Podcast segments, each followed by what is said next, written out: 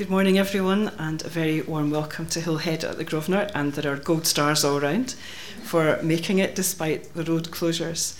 Our service this morning is being led by Katrina, and as you can see, it focuses on communion. As always, everyone is invited to take part who's trying to follow Jesus. But if for any reason you would rather not, you just pass the bread and wine on to your neighbour. Thank you, Anne. So it's great to see you here. Um, I've just done a quick count. If I was still in Leicestershire nine years ago and I had this many people on the Sunday, I would have been cheering because this is as good as it ever got. So it's always relative, isn't it? We might think, oh, there's not that many of us here. But you know, there are lots of churches that would love to have this many people together on a Sunday. And I'm hoping some more are on their way and just that buses are delayed. Um, but we'll see what happens. Our call to worship this morning is from Psalm 19. The heavens declare the glory of God, the skies proclaim the work of his hands.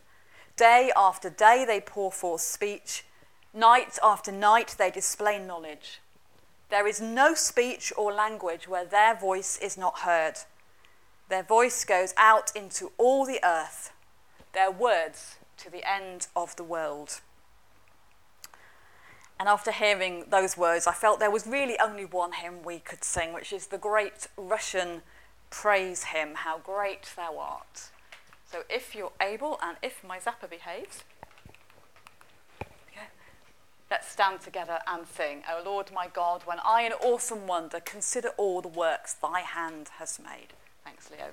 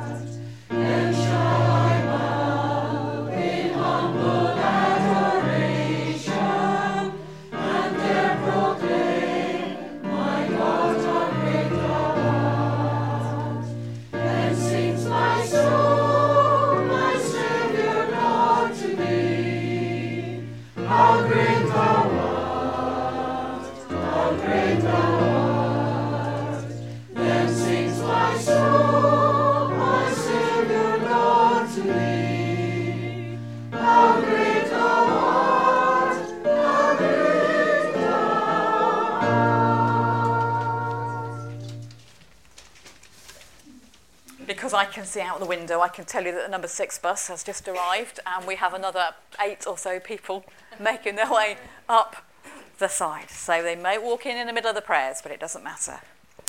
So we're going to come to God in prayer, and as usual, we join together in the Lord's Prayer in whatever language feels the most natural and comfortable when we get to that point. So let's pray together. To worship you, loving God is our duty and our joy. Or at least that's what we tell ourselves. And yet, to find the words to express that can seem almost impossible. So, we draw comfort from the truth that all creation praises you simply by its being. The multicoloured flowers at Brighton gardens and parks and that invite bees and other insects to pollinate the plants. The songs of birds announcing the dawn of a new day or the close of an old one, or communicating attraction or warning to their fellows. The shade of tall trees whose leaves darken from spring green to deep green and then, as the sugars do their work, they turn red or gold or brown and then fall to the ground, forming the mulch where seeds can germinate.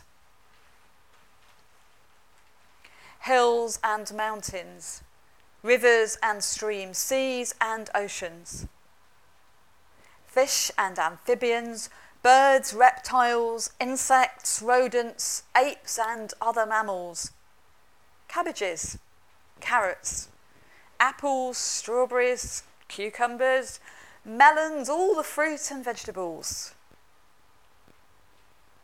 When we think of these, we are awed and drawn into the wonder of who you are, our creating Creator God.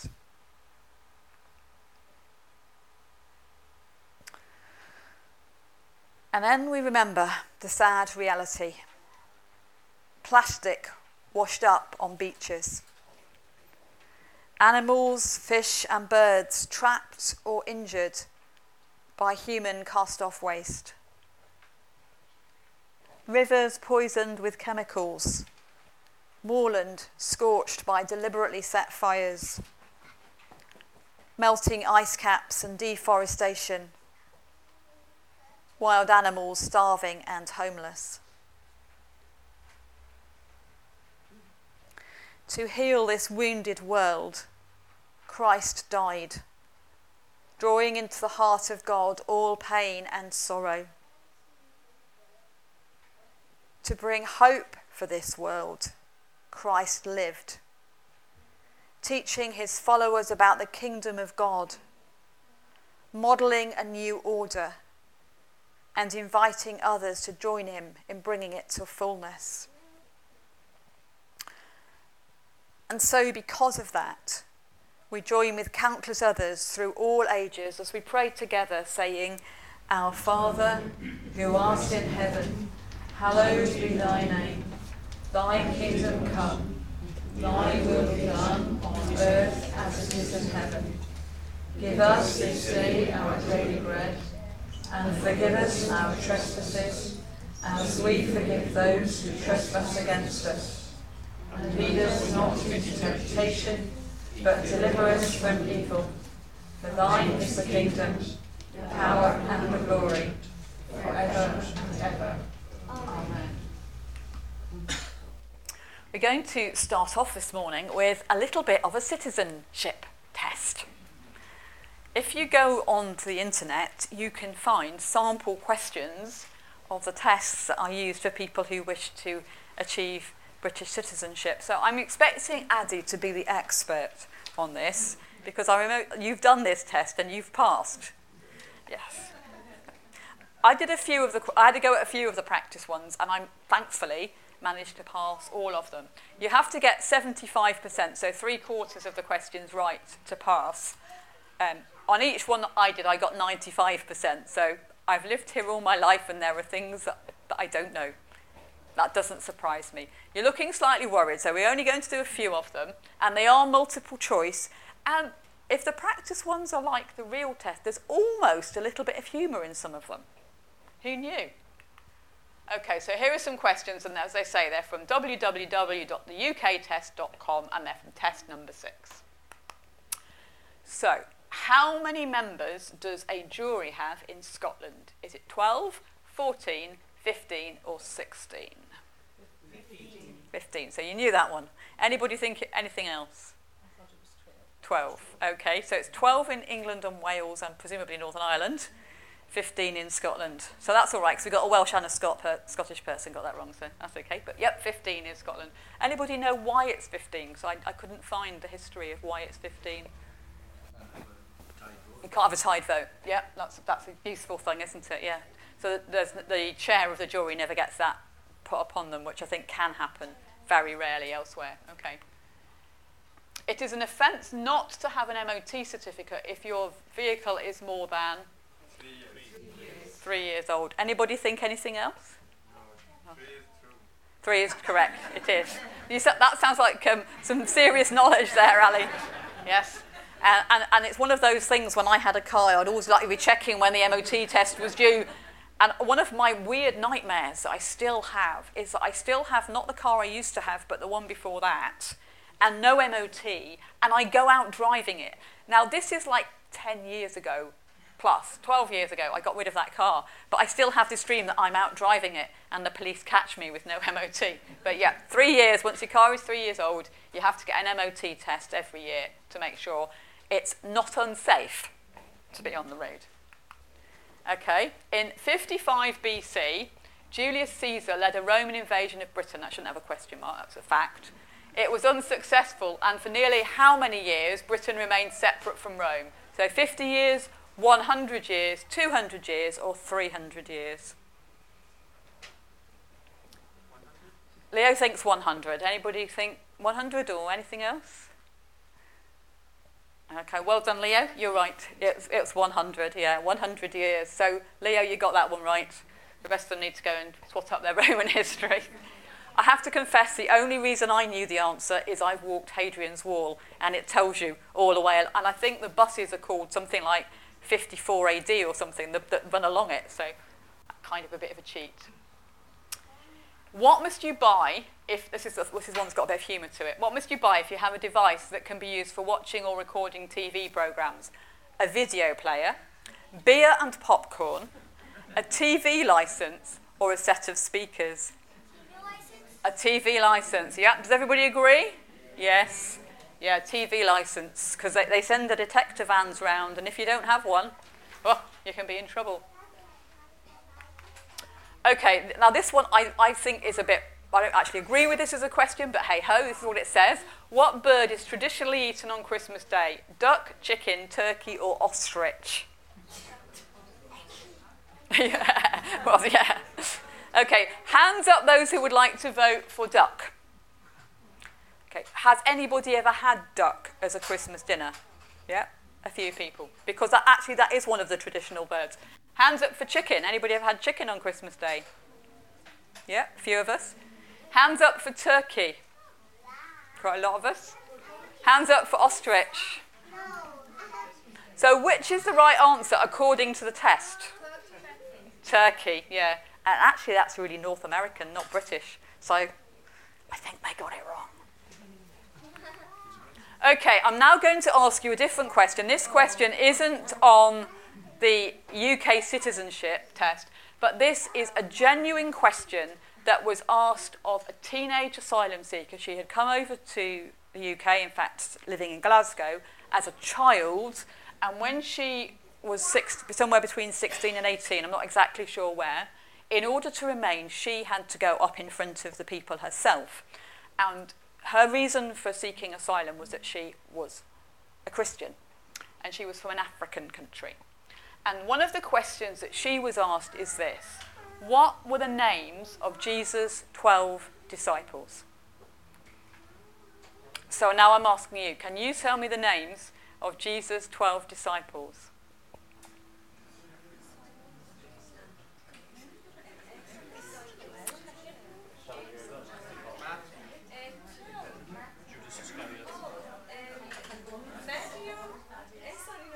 Matthew, yeah. Yes, John. James, yep. I'm quite good at translating from Persian. Are you impressed? Peter, yes. Thomas. Bartholomew, yep.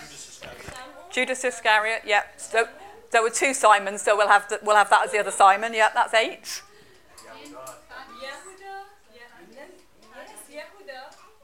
Yeah, we had that one. Yeah, we had that one. Yep. Thaddeus. Well done, Sheila. Nine. There is James the son of Alphaeus. Ten. It's really hard, isn't it? But well done for getting to. Well done for getting to ten. Um, no, we haven't said Andrew. Eleven. We had Bartholomew. We had Peter. We had John. I think we had Peter. Yeah, I think the one we're missing is the other Judas. But we'll come back later. I, I, will, I will tell you the list later. But well done for getting that. But we had to do it between us, didn't we? You imagine your Beth's age or Leo's age sat in a room with scary people saying, So you're a Christian, are you? Okay, you, if you're a Christian, you tell me the name of Jesus' 12 disciples. Because if you want to stay in our country because you're a Christian, you need to be able to do that. That's terrible, isn't it? Because most of us who have grown up in the church, been in the church since we were little, couldn't do that on our own, and certainly couldn't do it under pressure. So it's, you know, I just thought I'd share that with you because this is a question asked of, of, a, a teenage girl who wanted to stay in Scotland. She couldn't get them all, she got most of them, and she answered her other questions satisfactorily, and thank goodness they let her stay. But it does make you stop and think what it costs some people to be able to practice their faith that most of us just take for granted. And today we're going to be thinking about these disciples, the 12 people that Jesus called. And we're going to sing a song now. It's a children's song. It's, takes a, it's got a bit of fiddliness to it. So um, we'll see how we go. The choir have been practicing it, and hopefully we'll get there together. Thank you, Leo.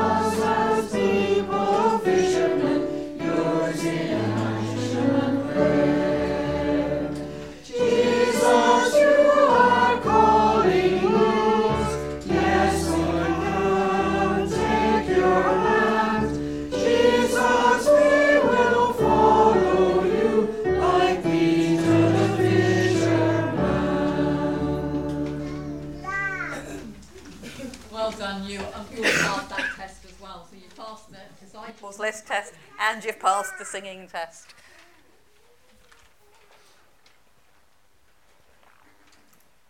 Jesus was just starting out in his ministry and he'd begun to preach in the synagogues in Galilee where he grew up. And one Sabbath, he was in Nazareth, his own town, and he told the people in, in, the, in the synagogue that the words of the prophet Isaiah, which he just read to them, had come true there that day. And some people were amazed and they said good things about him. And other people were really angry and they, they chased him out of the synagogue and out of the town because what they really wanted to do was to kill him. But he managed to get away. And not long after that, one day, he was walking by the Great Lake. The Sea of Galilee is what it's sometimes called. And he saw some busy fishermen on the shore working by their boats. And he saw two of them that were in their boat, and they were called Simon and Andrew. And he said, uh, Simon, Andrew, well, I don't if he knew their names or not, but let's pretend he did. Um, you two, you come with me, uh, and you will fish for people. And they did.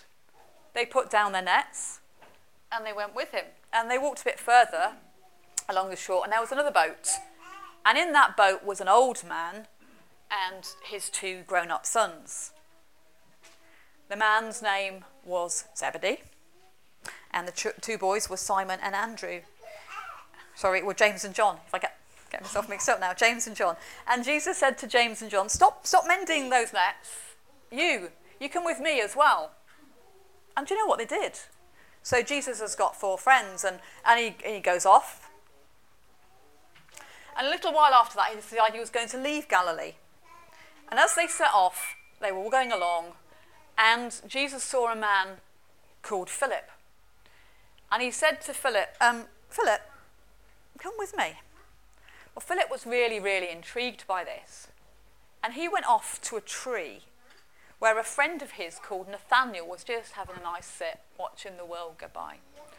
And he said, You know, I think I might have found the one that the scriptures tell us about. So Nathaniel was intrigued and he, he went with, with Philip and they went to Jesus.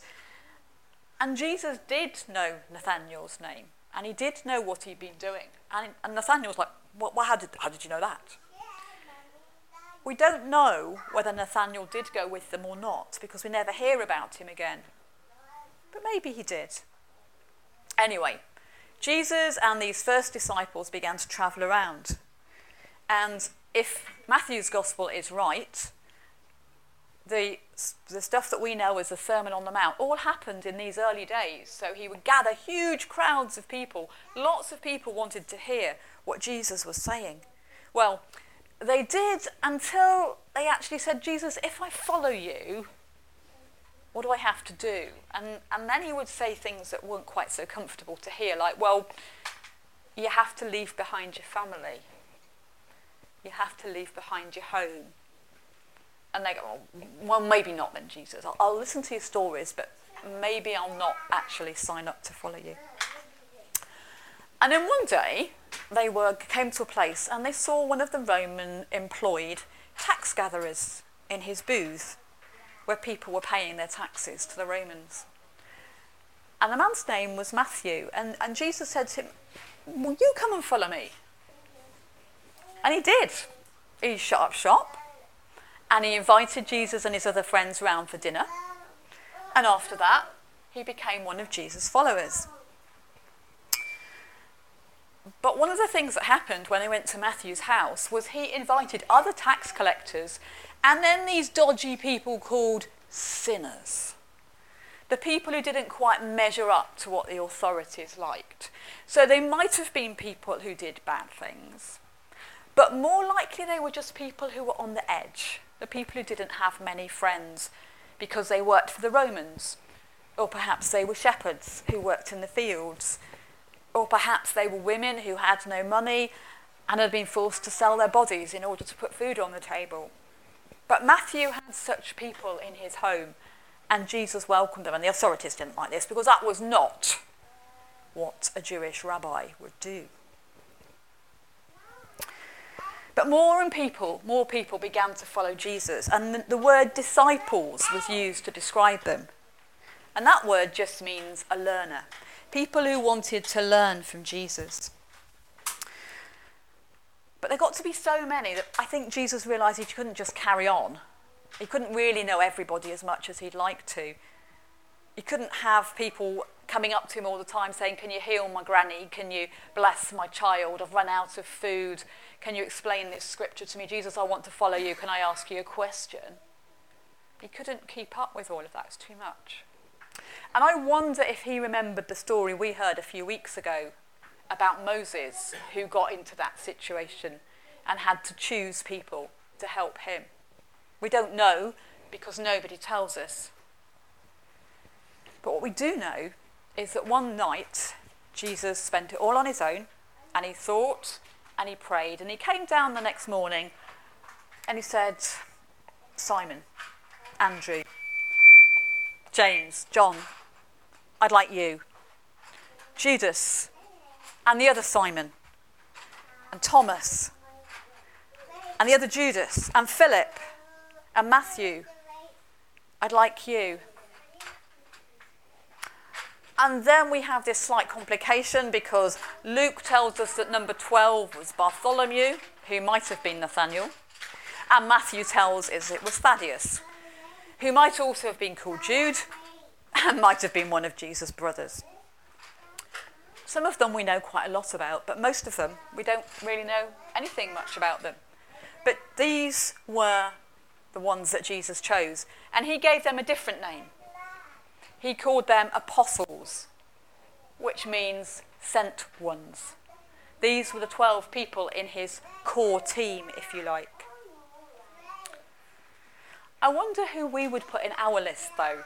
If we were going to choose a list of disciples from the gospel stories, who might we put in?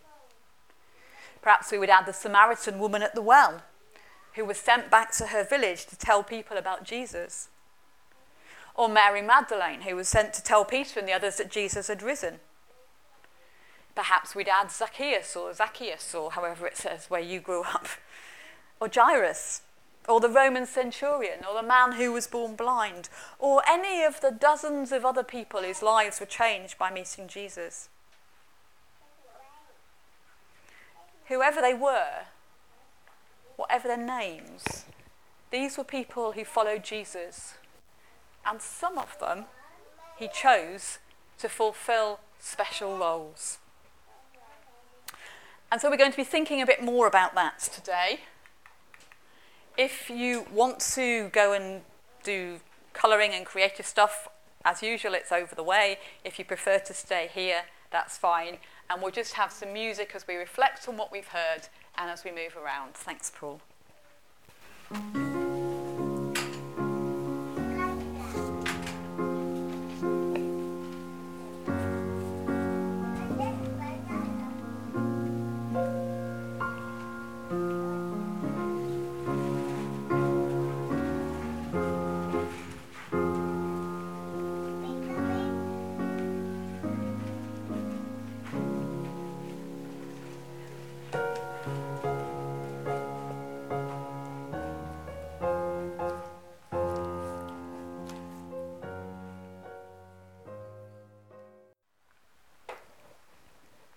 reflection today is in two parts, really. Firstly, we're going to do a little bit of an exploration of the language used to describe the people that Jesus chose for himself. And then we're going to look at some other parts of the story that are exclusive, in some cases, part of it, to Luke's account. Usually, at least in my experience, when we talk about the people closest to Jesus, we talk about the disciples, we'll say the, the 12 disciples. And that is definitely a valid way of talking about them. They were men, and they were all men, who had chosen to learn from Jesus. They'd sought him out, or he'd sought them out, and they came together to learn from him.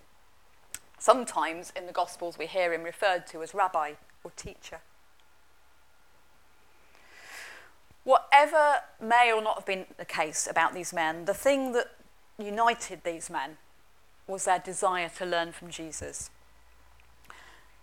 He was a wonder worker, he was a preacher, and he'd come from the north. He'd come from Nazareth in Galilee. And he was a bit different from some of the other rabbis, the other teachers.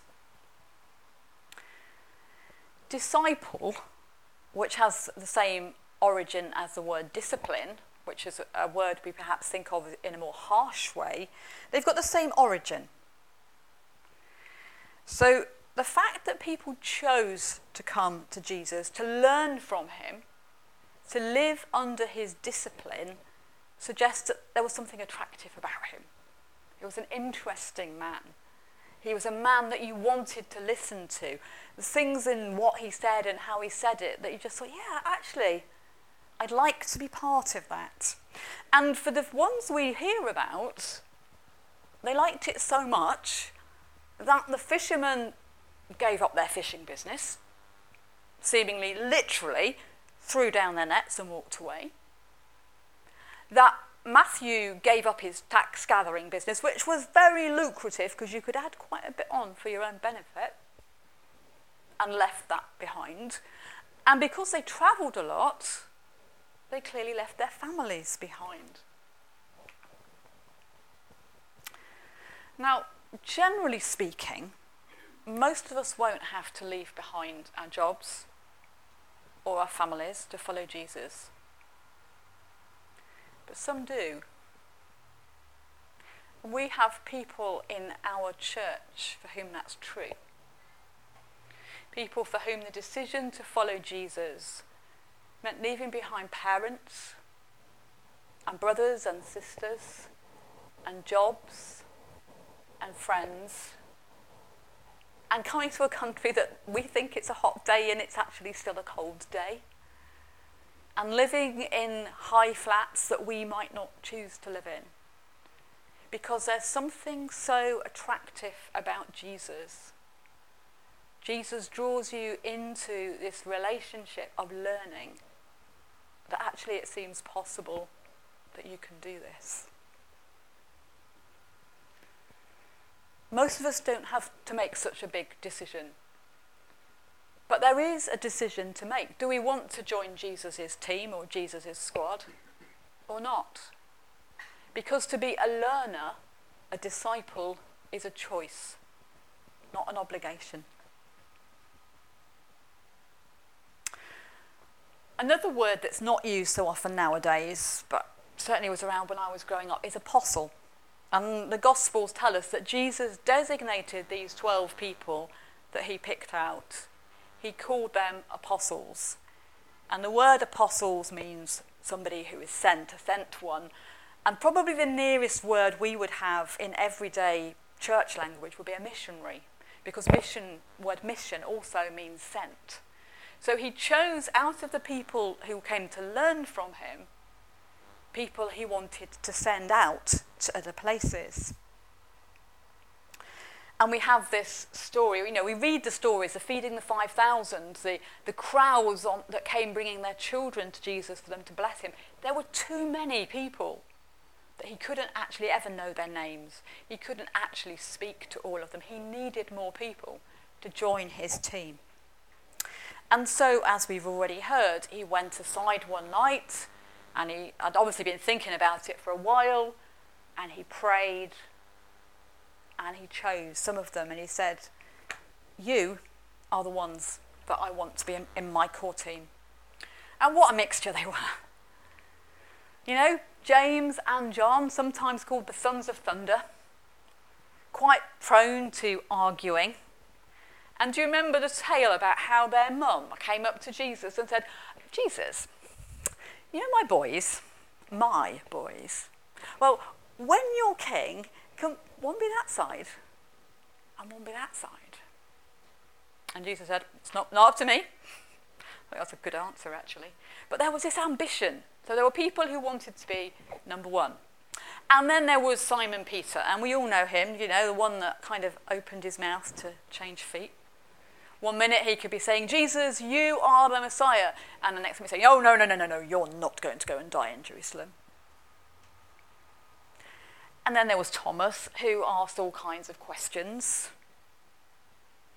And there was Judas Iscariot, who looked after the money. And somewhere along, along the line got so disillusioned, he went to the authorities and said, You know what, actually, I'll, I'll sell him to you. And there are others we don't know anything about. We just know a name.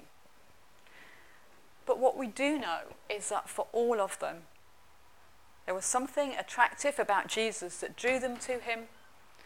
And Jesus saw in each of them, including Judas Iscariot, something unique and precious for his team. And Jesus continues to do that, doesn't he? Or at least we would say the Holy Spirit continues to call people, to identify people from among the big community of disciples to do something different, to be part of a core team, perhaps, to be the sent ones. Obviously, that means missionaries, the mission partners, and it's great that we have Christine, who is our mission partner over in France, somebody who has accepted that call on her life. But it could mean anybody, it could mean everybody. If we believe, as we say we do, and it's a phrase I use often, in the priesthood of all believers, that we are all equal and we are all part of this, then what does it look like to have some who are called out for a special role? And should people be called out for a special role? And is there a risk that, like Jesus' early followers, we assign status to that in an unhelpful way? I hope you don't, and I don't think you do, but in some churches, the minister is somehow set up on a pedestal because he, and it's still usually a he, is somehow closer to God. I've actually had somebody tell me that I was closer to God than anybody else, which was a bit worrying. But great expectations put on, on the shoulders of that person. But also a sense that, well, we can just get that person to do I don't think that's what happens here, but it is a risk in some churches. But can we identify people and say, we think actually God has given you the gifts to fulfill this role in our community at this time? If we are the squad, all of us together, are there people who Jesus said, right, actually, for this next little while, I'd like you, you, and you, and you to be in my central team? Everybody can choose to be a disciple, a learner. And from among the learners, with God's help, we choose some people to be the sent ones, the apostles, or the ones for whom a specific role can be fulfilled for a specific season. And that's kind of where we got to in the story that I told you. And that's what I want to do with the language the language of learners and the language of sent ones. One's a choice, and having made the choice, the other one is a call. But I'm going to go on a bit now into two more stories from the Synoptic Gospels. All three, Matthew, Mark, and Luke, tell the story of Jesus sending out the 12 on a mission. And we don't t- tell us a lot about the mission, but he does say they're to go to their own people. He says, I want you to go to the lost sheep of Israel, So the people of your own nation who you might think are lost. Doesn't say what lost means, but if you think somebody's on the outside, if somebody's excluded, if they've wandered away, I want you to go to them. You're not to go to the foreigners, you're not to go to Samaritans. And he said, and this is what you must do. You must preach the kingdom of God, and you must heal those who are sick in body, mind, or spirit. So there's a definite job to be done. And then comes the catch. Because oh, oh, and by the way, don't take any money with you. Don't take any spare clothes with you. Don't take a walking staff with you. In fact, don't take anything with you. Off you go. When you get to a town, go and find somebody who will welcome you into their home and accept their hospitality. And eat what they give you. Don't go, oh, sorry, I don't like that. If they give you porridge for dinner, well, just eat it. If they give you beans on toast and you're not keen on beans on toast, just eat it. They served me chicken, just eat it. They weren't to make a fuss. They were just to go and find people and tell them what Jesus had told them. He spent time getting to know these men. But the time has now come when they've actually got to put it into practice, what they've learned. They can't just sit at his feet forever, learning and listening to stories and getting really good at the theory. They've now got to go out and do it. As the saying goes, this is where the rubber hits the road. So off they go. I don't know what Jesus does in the meantime. Maybe he just has a nice rest for a little while, and I don't know how long it takes. We don't even know much about what happened. We just know that they went and they did some stuff and they came back. And I find that absolutely amazing and encouraging and empowering and challenging because what Jesus does is he lets them go. He doesn't go, Excuse me, Margaret, what are you doing? Um, no, no, no, don't do that, do this. Um, sorry, Anne, you were. No, no, Anne. Go, to, go talk to that person. He doesn't do that. He just says, This is what I've taught you. Off you go. You can do it. And I think it is a positive. You can do this. It's not, well, I'm going to let you go and try, but you know, I'm just going to not quite let you go. He, he lets them go. You can do this. And they go. And that's true for us too. We've all got unique gifts and skills that God has given us. But sometimes we just have to take that risk and put them into use. And God's not going to come up to us and go, Oh, do you know what, Nancy? That prayer was rubbish. Got to go, Nancy, you prayed. Way. Jeff, oh, dear me. No. No, no. God is pleased, delighted that we will use the gifts and the skills that we've been given. And God wants us to use those gifts and skills. Sometimes I think the real challenge for me, anyway, and probably for a lot of us looking at your faces, is our own reluctance because we think we might screw up. We think we might do a rubbish prayer or say the wrong thing or do the wrong thing. But actually, God trusts us. And I think we have to remind ourselves of that, that uh, he who called us is faithful, as the old reading goes. Couldn't tell you where it comes from, I'm rubbish at that. But it doesn't matter that I'm rubbish at that, because God is faithful and God can be trusted, and God trusts us. But that was the 12, and of course they were the ones closest to Jesus, weren't they? So we can kind of, if we really want to go, well, well you know, that was them. I mean, I'm, I'm, I'm, not, not like that. But Luke gets us again. Because a little while later, Jesus chooses another set of people. And this time, depending on which ancient manuscript you look at, it's either 70 or 72. Now that's interesting because that's roughly the size of our church if we're all here, including the tots and the, the, from the tinies right through. Roughly 70 people, about the size of our church. We don't know anything about them. We don't know their names. We don't know whether they were men or women, though I'd kind of like to hope there might be some women in amongst there. We don't even know why it was that number.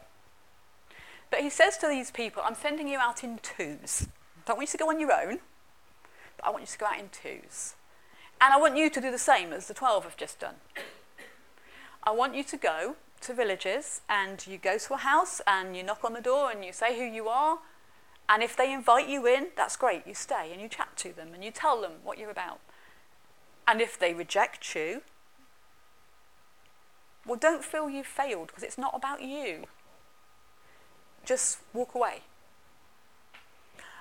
And that for me was a really important reminder because I'm always that worried that, well, what if I, I, I say it and they don't like it? What if they don't like me? What if they reject me? And kind of what Jesus is saying, not in a nasty way, is this isn't about you. Don't take it personally, is what he's saying. He's not saying you don't matter, you do matter. But don't take it personally if people reject you.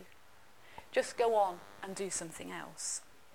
And they come back, and we discover that they're really happy. They, Jesus, Jesus, guess what? And he's happy because they're happy. And he couldn't have supervised all 72 of them going off all over the place. He had to trust them. And they had to believe that he trusted them. What I like about this story is that it means that all of us have a role within it.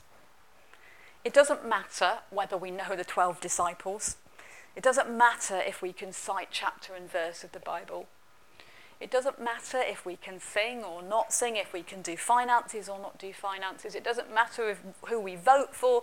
It doesn't matter anything except that we've chosen to follow Jesus in the words Anne used at the start of the service, we are people trying to follow Jesus. We know we mess up, we know we're not always going to get it right. But we've chosen to be in Jesus' team. And Jesus has given everyone, says to each one, says to each one of us, you know what? You can do this. He's not necessarily going to send us out knock, door knocking in the West End, for which I'm hugely grateful because I would not like to go door knocking in the West End. But he does say, I've got something for each of you to do in, in, in my kingdom, my commonwealth, whatever language you like to use for it. You've all got gifts and skills, and you can all use them to speak and to be good news to those around you. So, where I kind of want to end is it's, it's a word of encouragement, really, for all of us that we matter. We've been saying that all summer. We all matter, We've all got unique gifts and skills. We know that. I'm drumming it in to myself at least as much as to anybody else. But Jesus trusts us. Jesus says, You can do it. You, Hillhead Baptist Church, can do this. You are my team in this place, and I love you, and I've equipped you, and I just want you to be who I've made you to be. So, with that in mind, let's sing again. You may not know the words, but you will know the tune. Oh, where are you going? And can I come with you? And what is your method for keeping alive? No pack or possessions, no clothing or shelter, no food to sustain you.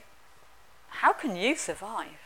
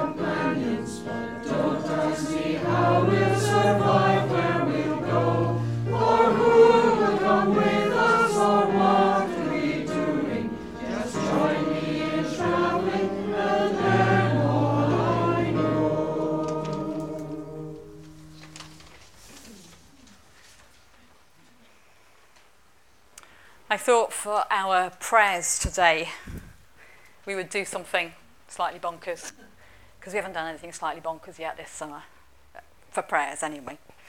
So you should have found a fish on your chair when you came in. And we're just going to take a few moments of silence. And whatever it is we want to bring to God in prayer, we can draw it, we can write it, we can symbolize it. And then we can place it in the net, which is at that end of the room. And when we've all had a chance to do that, I will gather them, I will gather the net, and we will offer those prayers to God in a very short prayer that I will lead us in. So we pray with our eyes open and we draw or write or symbolize whatever it is we would like to bring to God today.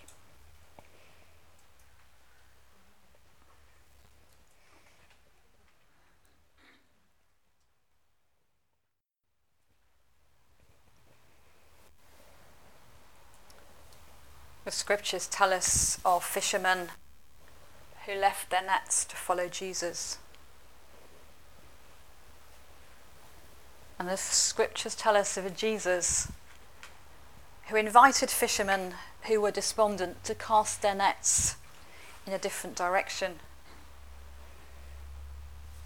And the nets were so full that they almost broke. And the scriptures tell us of a net lowered from heaven, full of all creatures, those which the Jews thought to be clean and those which the Jews thought to be unclean. And the word of God was not to call unclean that which God has declared clean. And so we gather our prayers prayers for a broken and disordered world where there is much hurt and much sorrow, and into which God speaks hope and a future for all creation.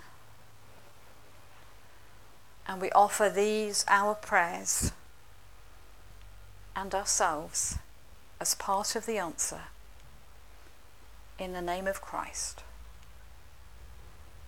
Amen.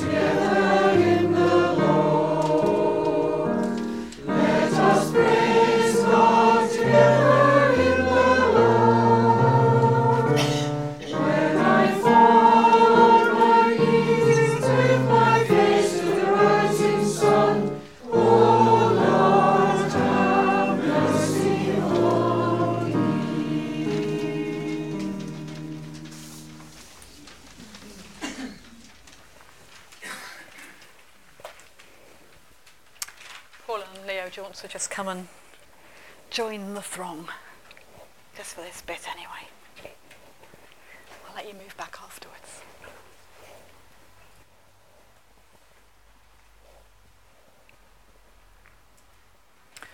We know from the scriptures that Jesus enjoyed having meals with people. There were times when he was invited to the homes of religious officials, Pharisees, who were interested in this man who told it a bit differently from what they'd ever been told before. And there were times when he went to the homes of tax gatherers, at least two Matthew and Zacchaeus, Zacchaeus, whoever.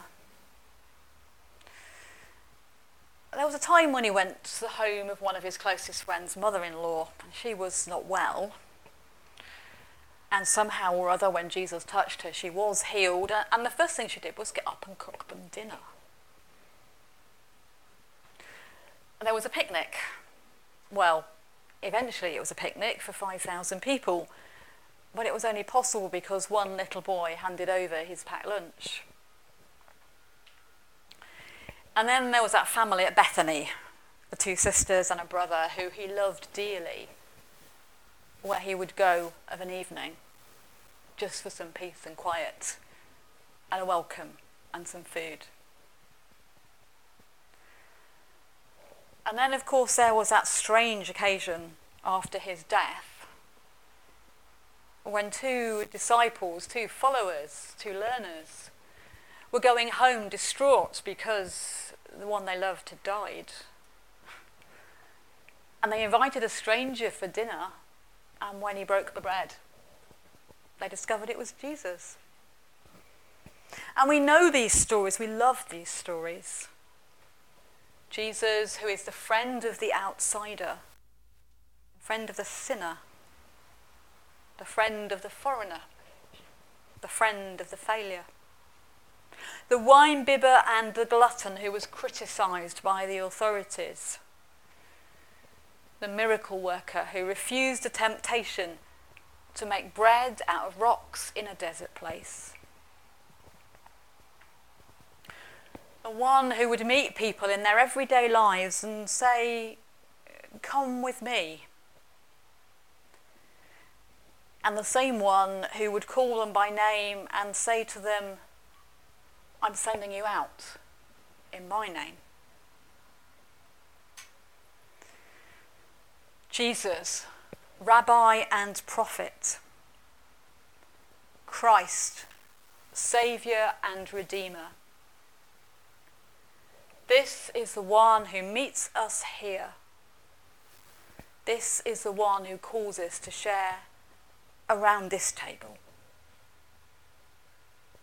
So let's come truly believing that we are always welcome at this table, that we will never be turned away, and that here, no matter how life feels just now, we might just glimpse new hope, new love, or new life.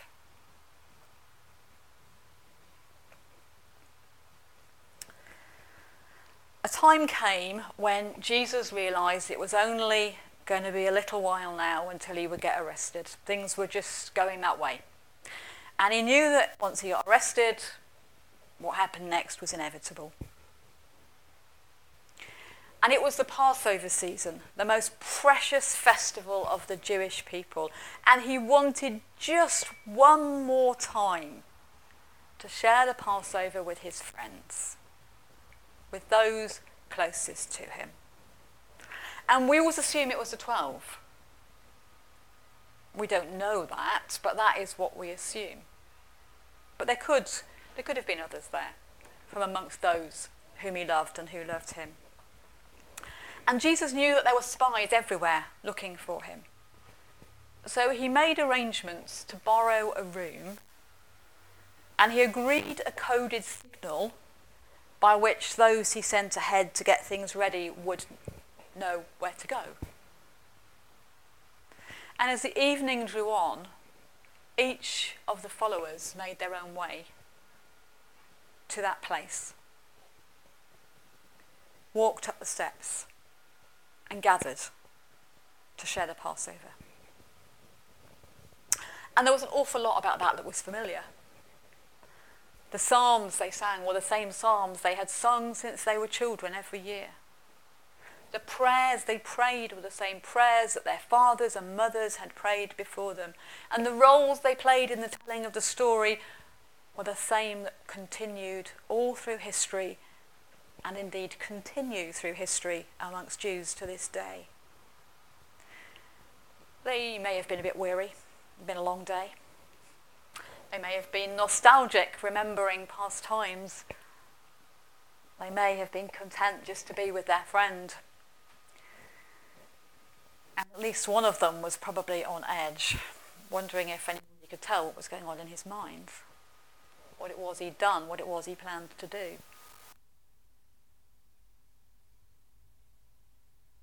And Jesus, their teacher, their prophet, lifted up the bread and he said a prayer, the familiar prayer. And then he broke it. And as he broke it, he said, Look, this is my body. This is my body that's going to be broken for you. And I want you to remember me when you eat bread together. And later on, Jesus, the wonder worker, the storyteller, the healer, the one they had come to know and love so much, lifted up a cup of wine and prayed a familiar prayer.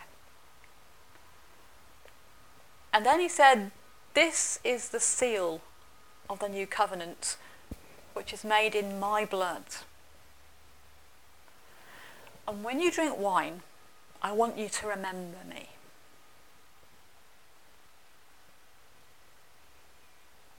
And for a couple of thousand pe- years, people have done just that. And so will we. So let's copy Jesus' example and give thanks to God for the bread and the wine set before us.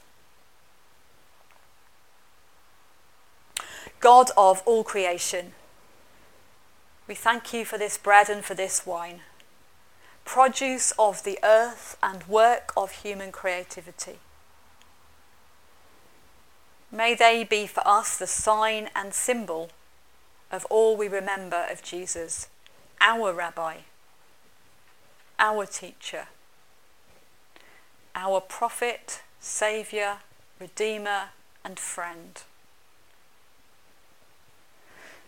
And as we share, may we find new hope, new love, new faith and new courage to continue to follow him, wherever he may lead or send us. Amen.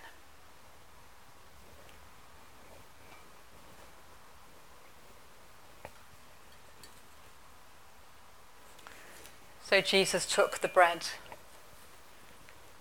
and he broke it, and they all shared it however many of them there were, whatever was going through their mind. An amazing mystery is they remembered and they passed it on to us.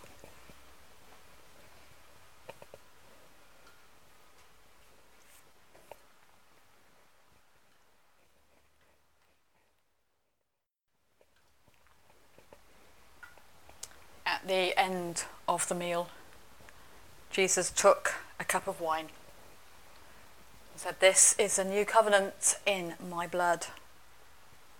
And he shared it with everybody in the room.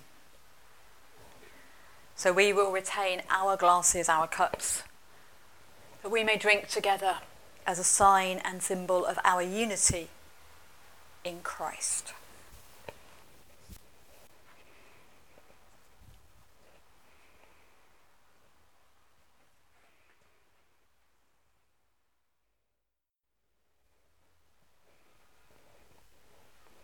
As brothers and sisters, as learners of Jesus, Let's drink together in gratitude and with faith.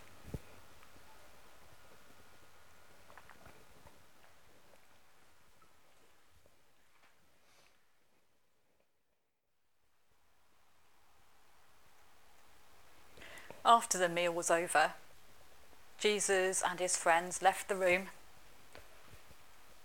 walked down the stairs, went out of the city and into the olive garden.